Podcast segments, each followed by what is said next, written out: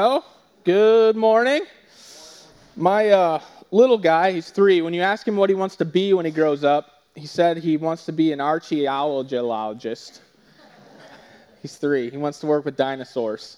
So I'm like, okay, man, you want to dig in the dirt? I get it. Right where you're at, that sounds like a fun job. It might not sound as fun when you get older, but that's his plan. That's his mission in life. And that's what I want to talk about with you all this morning is what, what is your mission in life? You've got a plan. It doesn't matter where you're at, what you're doing, you've all got a list. It might just be mental in your head, you don't think a whole lot about it. Maybe you've got it written down or, or, on your phone. It doesn't matter. You've all got plans. You've got goals that you're shooting for. If you're still in school, you're probably thinking about what's next, right? If I'm going to go to college or if I'm going to get my master's or my doctorate or however many degrees you can pile on top of one another. Or maybe you're thinking about going back to school because you want to change your career. So you're planning, you're, you're thinking about that. Maybe in your career, as you think about what you're doing, you were young and naive and a little idealistic at one time, and you wanted to make a difference, which is respectable. I commend that. That's a, it's a great thing. As Christians, we should all want to make a difference. And maybe you feel like at your, at your job that all that you really do is make a product or offer a service. You're not making a difference. And so you might be looking for a career change, or maybe you want more money or higher reputation, whatever, because of what, what you do. I'm not sure, but you have a plan. You have goals, you have a mission with your career, with your schooling. You probably also have plans in regards to where you're living, right? If you're still living with your parents, you're probably trying to figure out how you can get out of the house, right? Maybe shopping for an apartment. Maybe you're in an apartment, you're thinking about buying a house someday. If you have a house, Maybe you're regretting buying a house and wishing that you were still had an apartment. I don't know. But you, you probably have a plan for your living situation. You have some goals and a, and a mission and, and a way that you're going to renovate or redo or buy or sell. You're thinking about all of that stuff. So you've got your house and your career, and then you've got family stuff as well. Right? You're planning a family. Maybe some of you are single, you're dreaming of finding a spouse. So you're on farmersonly.com or Christian Mingle. That's a real thing. I know a guy who found a wife on Farmers Only, not, or Farmers Only. True story. They're happily married and been for, for I think eight or ten years now. So some of you are out doing the whole dating thing, and you're you're pumped about that. The three-year-old that wants to be an archaeologist, he saw my wife's wedding ring uh, this week on Thursday, and he said, "Mom, I want, when I get big, can I have a ring? And she said, well, well, yeah, if you get big and you find a girl that you love and you want to spend the rest of your life with, then you can have a ring and, and then you'll give her a ring. And he said, uh, I just want a ring. I don't want that, Mom. I just want to be Graham. I just want to be Graham. So he's content to be a bachelor to the rapture. That's great. All for you, man. He's got a plan, right? Some of you are content being single. Singleness is a gift. Having a, a, spouse is a gift, and being single is a gift. There's a lot of things the Bible talks about that says if you're single, it's a, it's a good thing. It's not commanded that you get married. It's not, you're not less than in any way. So maybe you're planning about getting out of your singleness, or maybe you're saying, man, I'm content with where I'm at. It's nice. I like what I'm doing. So you're planning. You're planning. You're making plans. Maybe some of you found a spouse, and now you're, you're trying to plan a family. You're trying to have kids, and you're struggling. And so, in your struggle, you're probably planning. Is adoption an option? Are there other ways? Do we need to pray harder? Try different things. You're planning, making plans. If you have children, a couple, you're planning your parenting strategy, right? My kid wants to be an archaeologist. That's probably not a great career path, bud. You're, I don't know if that's going to work, right? So I'm planning my kids, like steering, directing, and also allowing the Spirit to work. We have all of these ideas, and so we're working all of this out together, and it doesn't matter where you're at. Some of you, in all of your planning, your goal setting, your mission, you're not where you thought you would be in all of your plans. So you're a little disappointed. And there are others of you, as you look at your life, you're like, man, this has gone far better than I had planned. This, is, this has worked out. The Lord's been faithful in a lot of ways. I couldn't even planned it this way. I don't know what your plans are. I don't know what your goals are, but you have them. You're dreaming and scheming for what's next in your life. Now, in all of that, let me ask you this Where does God fit into your plans? Where does His church fit into all of your plans? I'm not asking this to shame anyone. I'm not. I'm not. That's not my point. I get it. And life happens. It does. It's crazy. It's busy with all of the running around and, and the pressures of life. It, it has a way of shrinking our focus and our scope down to just the immediate pressures and stressors of our lives, right? Just making ends meet is kind of all we have time for thinking about between shuttling kids around from one activity to another and making dishes and grocery shopping and doing all of what we got to do at work. Living life here on this earth is really hard, and sometimes it's so all consuming that we really begin to lose sight of eternity. We just live for today. And the worries of this world can distract us and really keep us from living out the greater plan that God has for us. The greater plan that God has for us, His mission, this is what it is. If you were to boil it down, it's to seize every opportunity to serve Jesus and His church and talk about Him with others. That's what God is calling us to. Seize every opportunity to serve Jesus and talk about Jesus as those opportunities arise. And that, that mission, that plan that God has for you and me, it comes with a promise. Here's the promise if you make your life's plan and goal to seek God's kingdom and His righteousness above all else, then all those worries in your life that we just finished talking about, God says, I'll take care of all of it. You don't have to worry. I'll take care of all of it. If you have faith and make it your life's mission for others to, re- to know and receive the same faith that you have in Christ, then you can rest in God's divine favor, right? Because you're living out His will. And God says, if you're in my will, then I want to bless you because your plans are my plans, and my plans get done. Nothing can stand in the way of my plans.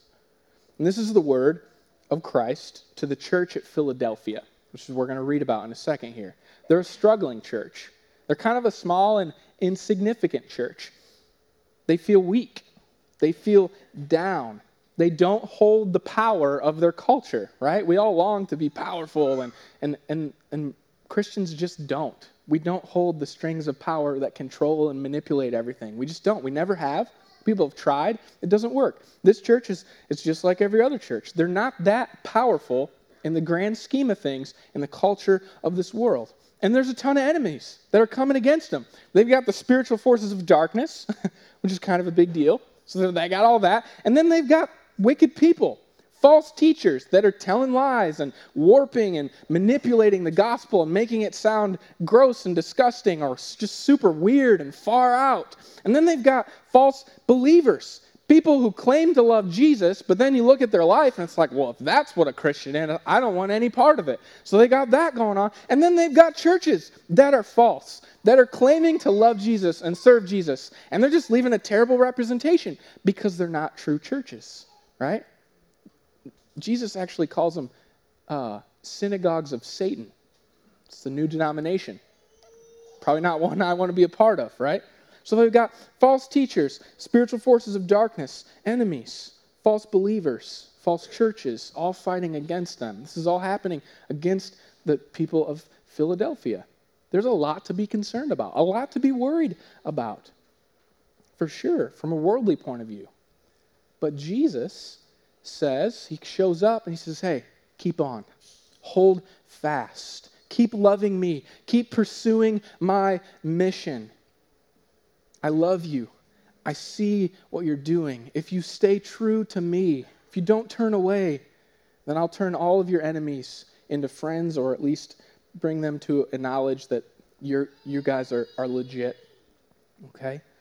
I'll give you power. Even when it feels like you don't have any power, I will make you a powerful force for good in the world. I'll reward you. I'll reward you, and I will honor you before men, angels, and my Father who is in heaven. So, the Philadelphia church, it's not a group of Christians. It's not a group of Christians that just settled for the American dream. They wanted more. For all of their faults, and we know they had them, they're not rebuked in this passage, so we might think, well, they're perfect. We know they're not perfect. You say, how do you know that, Pastor? Well, because people are involved, right? So this church is composed of people, which means that it's not a perfect church because there aren't any perfect people. But Jesus overlooks all of it. He doesn't rebuke them. He only has encouragement for them. He says, I love you. I know that even though you guys could turn away from me, there's a ton of pressure. There's a ton of pressure for you to deny me. You don't. You love me and you keep talking about me. And because of that, my favor rests on you. And he speaks only encouragement to them. He promises to keep them, to protect them from the trials of this world. Let's look at it together. Revelations 3. You can flip there, and the black Bibles will be on the screen as well. Or you can swipe there on your phone if you're real techie. Revelations 3, starting in verse 7. And to the angel of the church of Philadelphia, write the words of the Holy One, the true one who has the key of David, who opens and no one will shut, and who shuts and no one opens. Okay, let's break there. Jesus says to this church, He says, I'm in control. I hold the key of David. So when you hear David, your, your, mind should go back to the Old Testament, to King David. He's a great king, a powerful king. Jesus is saying, I'm a new and better king. In the line of David, David was good. I'm better. I'm better. I hold the keys to my kingdom. That means that I'm, I'm in control. I let people in and I shut people out.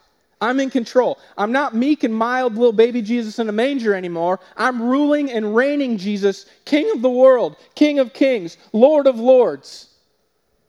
That's who I am. I ascended to heaven. I sit at the throne, the right hand of God. Hey, Philadelphia, it's King Jesus.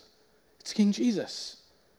See, now, all the other letters that we've read so far, Jesus introduces himself. He points back to the vision from Revelation 1. He says, Hey, it's me, the one who holds the stars of heaven. Or, Hey, it's me. You know, if you, if you read that, he points back to that vision. He doesn't do that here. He actually goes back to the prophecy of Isaiah. If you read in Isaiah 22, he goes back to this prophecy and he reminds them that of this picture of, of King Jesus. You say, well, why does he do that? Well, because this church needed this particular vision of who Christ is. They are weak and worn down, feeling discouraged, and they needed to be reminded that although their church has only a little power, has only a little power, that Jesus holds all the power. Although it looks like the mission of their church might fail, Jesus reminds them He is the one who opens and closes the doors of opportunity for the mission of Christ. Hey, Philadelphia, it's me. King Jesus, the one who gives opportunities for you to serve me and talk about me. It's me, Jesus. I create missional opportunities for my church. I know you don't have much power, but you know me. You know me, and I love you, and I kick doors down. Ain't nothing stands in my way. I kick it down. It's closed. I kick it open, and nobody can close it. I hold it open. I hold it open. I make a way when there isn't a way. Hey, Philly, chin up. It's me. It's King Jesus. I see you. I love you. He continues, verse 8. I know your works. I know your works. Behold, I have set before you an open door which no one is able to shut. I know that you have but little power, and yet you have kept my word and not denied my name. Jesus says, firstly, He says, I see you. I see you. I see what you're doing. I see how you take advantage of the missional opportunities that I set before you. I see you serving my church. I see you in the back, holding babies, teaching preschoolers, wrangling the little rugrats. I see you doing that stuff.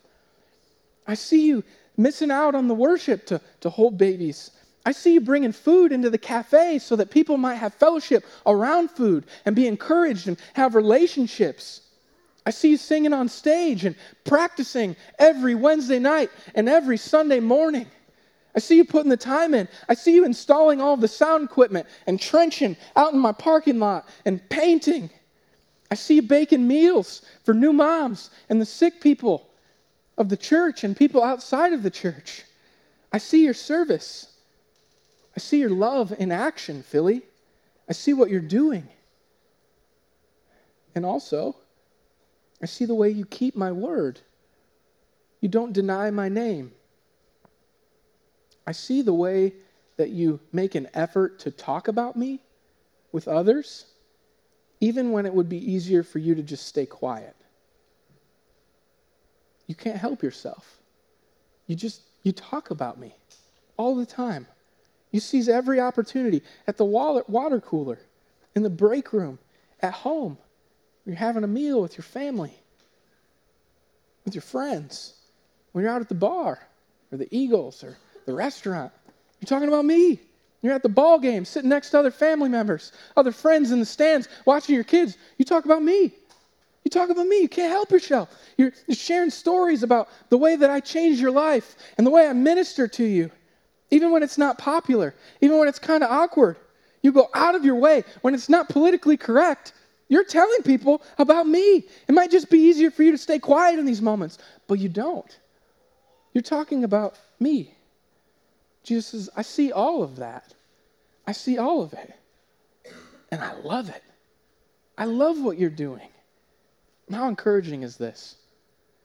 I want you to be encouraged. You should be encouraged by this. How many of you wake up and you feel like, I don't even know if this matters? This job I'm working, this thing I'm doing, I, I don't even know if this matters. Jesus says it does. It does matter. It doesn't matter how insignificant you feel in your workplace, in your family, in whatever. Jesus says, I have you there for a purpose and it matters. There is a missional purpose for you wherever you are. Jesus says, it matters. Bloom where you're planted. I've got you where you are for a purpose. Seize those opportunities. I see you. I love you. I don't know if anybody even cares. Jesus says, I do. I care immensely. I love you. I see you. That's not all Jesus sees. He continues, verse 9 Behold, I will make those of the synagogue of Satan who say that they are Jews and are not, but lie. Behold, I will make them come and bow down before your feet, and they will learn that I love you, that I love you. Philly, I see your service. I see you running through the open doors of opportunity that I lay before you. You're serving the church. You're loving the lost. You're talking about me always. I see it. I see what you're up against. Also, I see the false teachers who spread lies about me. I see the fake believers who claim to love me and follow me, but they're actually serving Satan. I see that too. I see all of it. And I'm going to fight for you. I'm going to make your enemies eat crow, Jesus says. Your enemies, the ones who are arrogantly persecuting you, fighting against you, making it hard for you to live your life. Jesus says, I will make them come before you and they will humble themselves before you. Now, there are two ways that you can read this. You could say Jesus is going to bust some kneecaps and make people bow down before you, which is kind of intense, right? Which is possible. Or the other way you could read it is that Jesus says, These enemies that are against you, that are part of the synagogue of Satan, they're about to have membership change, right? They're about to change denominations. They're in the service of the enemy and they don't know it. I'm going to bring them before you. I'm going to open their eyes. I'm going to give them faith. And the people that are currently fighting against you are going to be worshiping with you in your church here shortly. I think both are in view. I think Jesus will humble our enemies before us, and I think many of our enemies right now who are fighting against the church are going to be brought into the church through faith in Jesus because he's that good. He says, I know you're fighting against me. I know you're a rebel, but I love you and I died for you too. Get in here. Get in here. Man, that's good. Lastly, Jesus says, verse 10 Because you've kept my word about patient endurance, I will keep you from the hour of trial that is coming on the whole world to try those who dwell on the earth. I'm coming soon, he says. Hold fast to what you have, so that no one may seize your crown. The one who conquers, I will make him a pillar in the temple of my God. Never shall he go out of it, and I will write on him the name of my God, and the name of the city of my God, the New Jerusalem, which comes down from my God out of heaven. And I'll write on him my own new name. He who has an ear, let him hear what the Spirit says to the churches. So, to summarize here a little bit, Jesus says, I'm the king. I give opportunities for you to live on mission. I give opportunities for you to serve me and my local church. I open doors for you to talk about me with others and share your story of me. I open doors of mission for you. Philly, I see you running through those doors. You've made it your life's mission to stay committed to me and my people, my local church. You serve me. You serve my church. You talk about me, even when it costs you greatly. It's not popular, it's not politically correct. You seize those opportunities. Your faith is working. I see you. I see your faith. I love you. And because you're seeking my kingdom above all else, I'm going to add all of these things unto you. Because of your commitment and love, let me encourage you. I see you. I love you. I'm going to reward you. I'm going to reward your work. That part about the crown that we read, hold fast that you might not lose the crown. When the Bible speaks of crowns, that's a way of, of talking about rewards. We don't know what those rewards are, but it goes beyond salvation, right? God is going to reward us for our work. Now, not the work we do in and of ourselves, but the work that we are empowered to do by depending on Jesus faith in Jesus, empowered by his Holy Spirit. When your faith works, Jesus says, when you get to heaven, I'm going to reward that. I'm going to reward that a certain way. I don't know what that means exactly, but there's a reward coming. So he says, as you work, let me encourage you. I see it, I love it, and I'm going to reward you for it. Secondly, he says, I'm going to protect you. And that's the whole humbling of our enemies that he's talking about. I see who's fighting against you. I get it. Listen, be encouraged. I'm going to humble them. I'll protect you. They're not going to have, your, have their way with you. I will protect you and I will humble them. And I'm going to honor you. I'm going to honor you before men, before angels, and before my Father. That's the whole part where he talks about being a, pillar in the temple, sealed with God's name given citizenship, having the name of Jerusalem written on you, and having Christ's new name written on you. So, kind of to put a bow on all of this, you say, well, what's the, what's the big idea of this little letter? It's Matthew 6:33.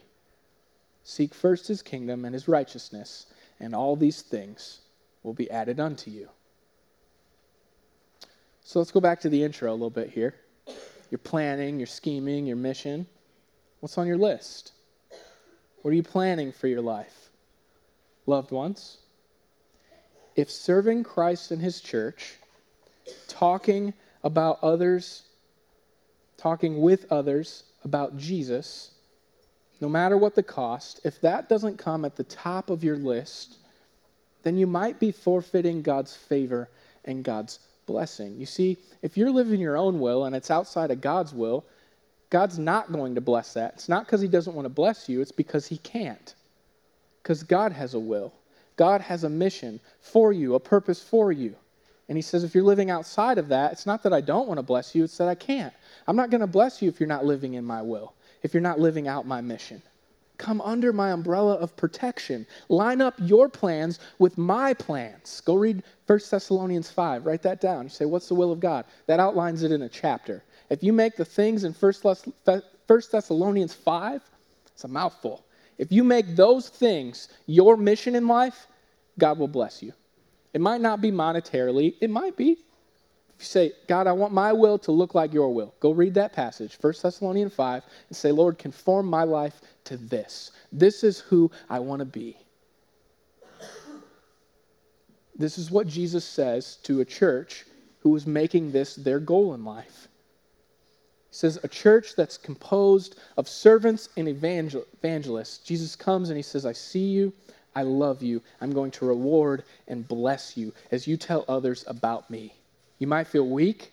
You might feel insignificant. I know you look weak from the world's perspective. You have only a little strength. I see that. I know that, but I'm king. And what I say goes, and I'm going to fight for you. I'm going to fight for you. I'm going to kick doors down for you to win the lost. I'm going to protect you and humble your enemies before you. I'm going to keep you even when suffering comes, and it might, and it probably will. I'm going to protect you. I'm going to honor you in my Father's house. I love you. I love you, church. I'm with you. I'm for you because your plans are mine. I want to bless you. as you live out my will for your life. Now, I don't know where you are, where you're working, what you're doing in your life, but I know this. If you want God's favor, make your life's sole mission about serving Jesus and talking about Jesus wherever He's planted you. Now, don't take this to mean, all right, here we go. Another guy's telling me I need to be a preacher. I need to go join the mission field. That's not what I'm saying. I'm actually telling you don't do that. Don't do that, right? If you're not gifted to be a preacher, then nobody's probably going to want to listen, right? Because you're going to be boring and put everybody to sleep. Some people are gifted for that. Not everybody is. God has you where you are for a purpose. He has gifted you uniquely to serve where you're at. That is your mission field. You don't have to move to Africa. You have people right next door to you where you live who don't know Jesus. There is someone in your work, in your family, in your neighborhood who the Lord says, I love this person and they don't know about me, and I put you where you are, and with your abilities, you're, you're there. I want you to share with them about me. I'm not going to send him to Levi because he would screw it up, right? He's a little too in your face for this person. He's, he's, he's an acquired taste, and they're never going to acquire that taste, okay? but you, you, you I, the way you talk about Jesus, the way I've worked in your life, man, you got a story to tell. Tell them, tell them about me the way I've equipped you to speak about me. Right? You have a mission. And God says, if you realize that, if you seize that door I'm kicking down, man, nothing's going to get in your way. What run through that and experience the joy of being useful in my kingdom. There is no greater joy than being used by God. Everybody, every one of us has this desire in us. We want to be useful. We want to have a purpose. We want to make a difference. The way you do that is by aligning yourself in the will of God and then having just outrageous success because God is with you and He is for you in achieving the plans that He has for you. If God is on your side, who can be against you, right? The Bible says the gates of hell will not prevail. Why? Because Jesus is running point and he's kicking that sucker down. There's nothing that gets in front of Jesus that he can't kick down, that he can't tear down. You want him on your team, and he wants you on his team. So, serve Jesus outside of these walls. But that's only one half of the mission. The other half, Jesus says, stay committed to the local church. Serve within these walls, right? We need you. We need you to make this church work. The church is not a wall, it's people, okay? But to do ministry, we, everybody's got to do their part. So we need you. We need more kids or more kids' teachers in our back. You say, I don't know if I can do that. Go back there on a Sunday. Follow someone around. It might be something that you didn't realize that you're actually really good at. God might be calling you to that. We need more people to bring cafe food, right? We're a little low on fruit some Sundays, I'm told. Sign up, bring it in, keep going. Keep serving. We need more people to sign up to bring meals to moms and sick people. We need more small group leaders. That one's actually a bit of a stretch because we have enough small groups right now, but I'm praying that as the Lord sends us more people, we're going to need more small group leaders. See, I'm not ready for that. Get ready because in a year from now, when we have 30 more people coming, because God is kicking those doors of mission opportunity down, He's like, I'm going to send those lost people, I'm going to send them to Crossroads because I know when they come, they're going to encounter my love, they're going to hear my truth. Then we're going to need more small group leaders. We might be tapping you on the shoulder. So start learning, start growing, start praying about that. Lord, would you call me here?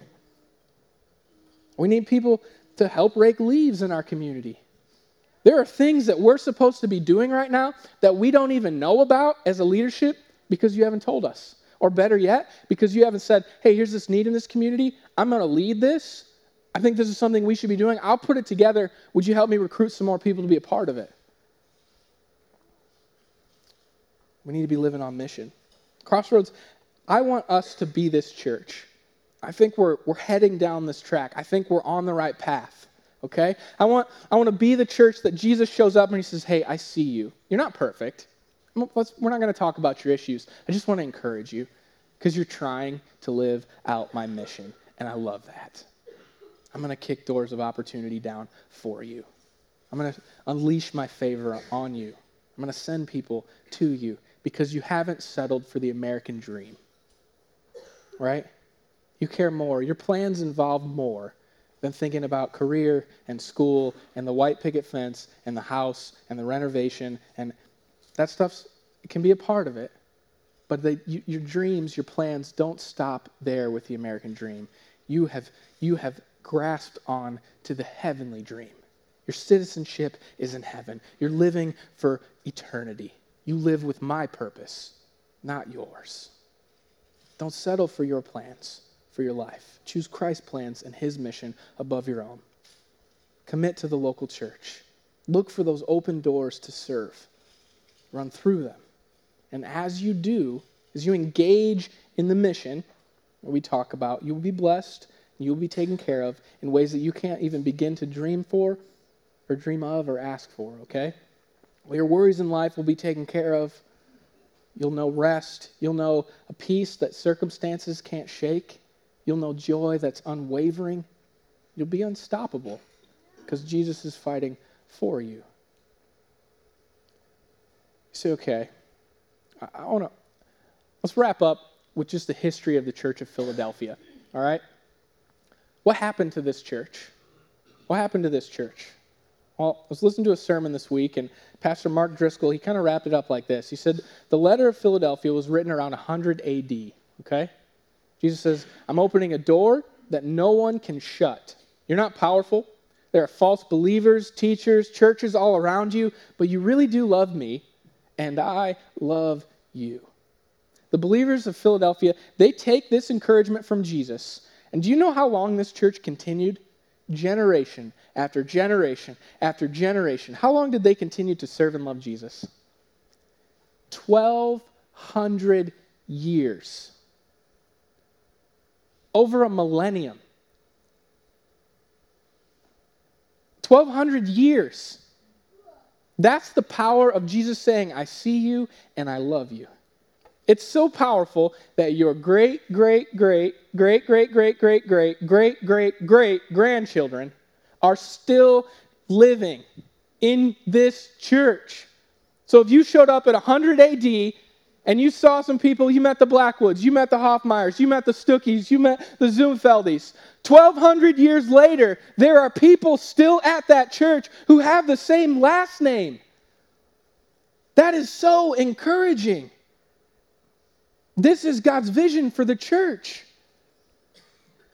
This is his vision, right?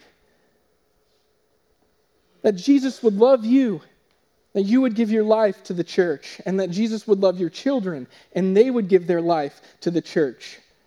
And that 1,200 years later, that our children's children's children's children would give their life to the church because Jesus loves them. See, it all starts with men and women saying, Jesus loves me, and this is my church. I'm going to raise my children here to receive the love of Jesus and serve this church, and they will do the same. 1,200 years. Now, if you're good at math, you've probably already determined that 1,200 from 100 gets you to about 1,300. So you say, well, what happened to the church at Philadelphia? Well, this isn't super politically correct, and I know that, but it's history, so sorry. Islam happened. Muhammad, Muhammad came around about 700 AD and started waging a war against Christianity. He either killed Christians, forced them to convert. Now, in that fight, which city do you think was the last to fall in modern day Turkey? Philadelphia. 13 42 Turkish Muslim soldiers showed up to this church. All the other cities had fallen. Many of the churches had given up. Many of the Christians had fled. Many were brutally murdered, a martyr's death. And the last place to fall was the church at Philadelphia. Why? Because they refused to compromise. They refused to deny Jesus. Listen, Jesus writes a letter in 100 AD. Revelation 3 says, I love you because you have not denied me. Hold fast. Keep on. Keep serving my church, keep living on mission. And 1,200 years later, because they educated and loved their children and their grandchildren, and they told them about God, and they taught them God's way, 1,200 years later, the only way to destroy the church of God in Philadelphia was to murder all of the believers. That was the only way. Because if they left one alive, the mission of God was going forward. They had to murder all of the believers. You say, well, what about today? What's at Philadelphia today? Well, Satan's done a pretty terrible thing in Turkey. Operation World says that out of 70 million people in Turkey, it's the least religious or Christian nation almost in the world. Only 3,500 of them are evangelicals. If you're good at math, that's 0.0005% of the population are evangelical Christians. See, what happened? Well, I think there were probably some in the culture who just assumed that, well, someone else will take care of the church. Someone else will keep it biblical. Someone else will pay the bills. Someone else will serve. Someone else will lead the group. Someone else will care for people. Me, I can just be a consumer, not a missionary. I can just show up and take and never give. Never give any time, never give any resources. I can criticize, but not help. Jesus is calling us to something more than that. See, Christianity is about Jesus and his people. Jesus is always faithful. The question is will his people be? Crossroads, we're a part of the Church of Napoleon, right? It's not just Crossroads. There are other faithful churches here in this city that love Jesus and are living on mission for Jesus. We are a part of that. Let's continue to be like Christians at Philadelphia, committed to Jesus, no matter what the cost, committed to his church, no matter what the cost. We only have a little power, but Jesus sees us and he loves us. And as we engage in his mission, he will continue to kick down doors of opportunity for us to be on mission. He will reward us, He will protect us, and He will honor us as we seek to honor Him. Let's be that church. Let's be a how can I help people? See, there's a need. How can I help? How can I help with that? Let's be ready to serve and do when Christ opened doors of opportunity. Jesus says, Whoever has ears to hear, let them hear what the Spirit says to the churches. Let's pray. Father God, we love you. We confess and admit we don't love you enough. Father, we are easily distracted with legitimate concerns and need. Lord, we live in a world that is fallen and broken and sinful, and because of that, we have fallen natures within ourselves that tell us wrong things, and we listen sometimes and don't do what we should do. We live in a fallen and broken world, Lord, where work is hard and cursed, and we work with people that are grumpy and bosses that are greedy, and things are difficult, Lord. Stuff doesn't always make ends meet. Our children are a handful at times. We don't have enough energy. Lord, we have but a little power. And we can get discouraged and caught up in that. Lord, when we're discouraged, Speak to us the way you spoke to the church at Philadelphia. Remind us in the times where we feel like no one cares, where we feel like it doesn't matter, that you see us. That you see what we're doing, that you see our heart's desire. And even though it doesn't feel like we're making a difference, remind us that in our weaknesses, you are the most powerful, you are the most strong, and show up in power and strength and kick down those doors that stand in our way so that we might tell others about you, so that we might experience the joy of living on mission, the adventure of going where you send us, wherever that is. Just making soup at Campbell's, hammering a nail. I don't know, Lord, wherever you've got us, help us see the mission field and release us to speak when words need to be spoken and to love when we just need to love. Guide us, Lord. Give us the ears to hear from your Spirit, whatever circumstance we're in, so that we might live out the will that you have for us. We love you, Lord. Help us love you more and make you known. to our community. It's in Jesus' name we pray and for his glory. Amen.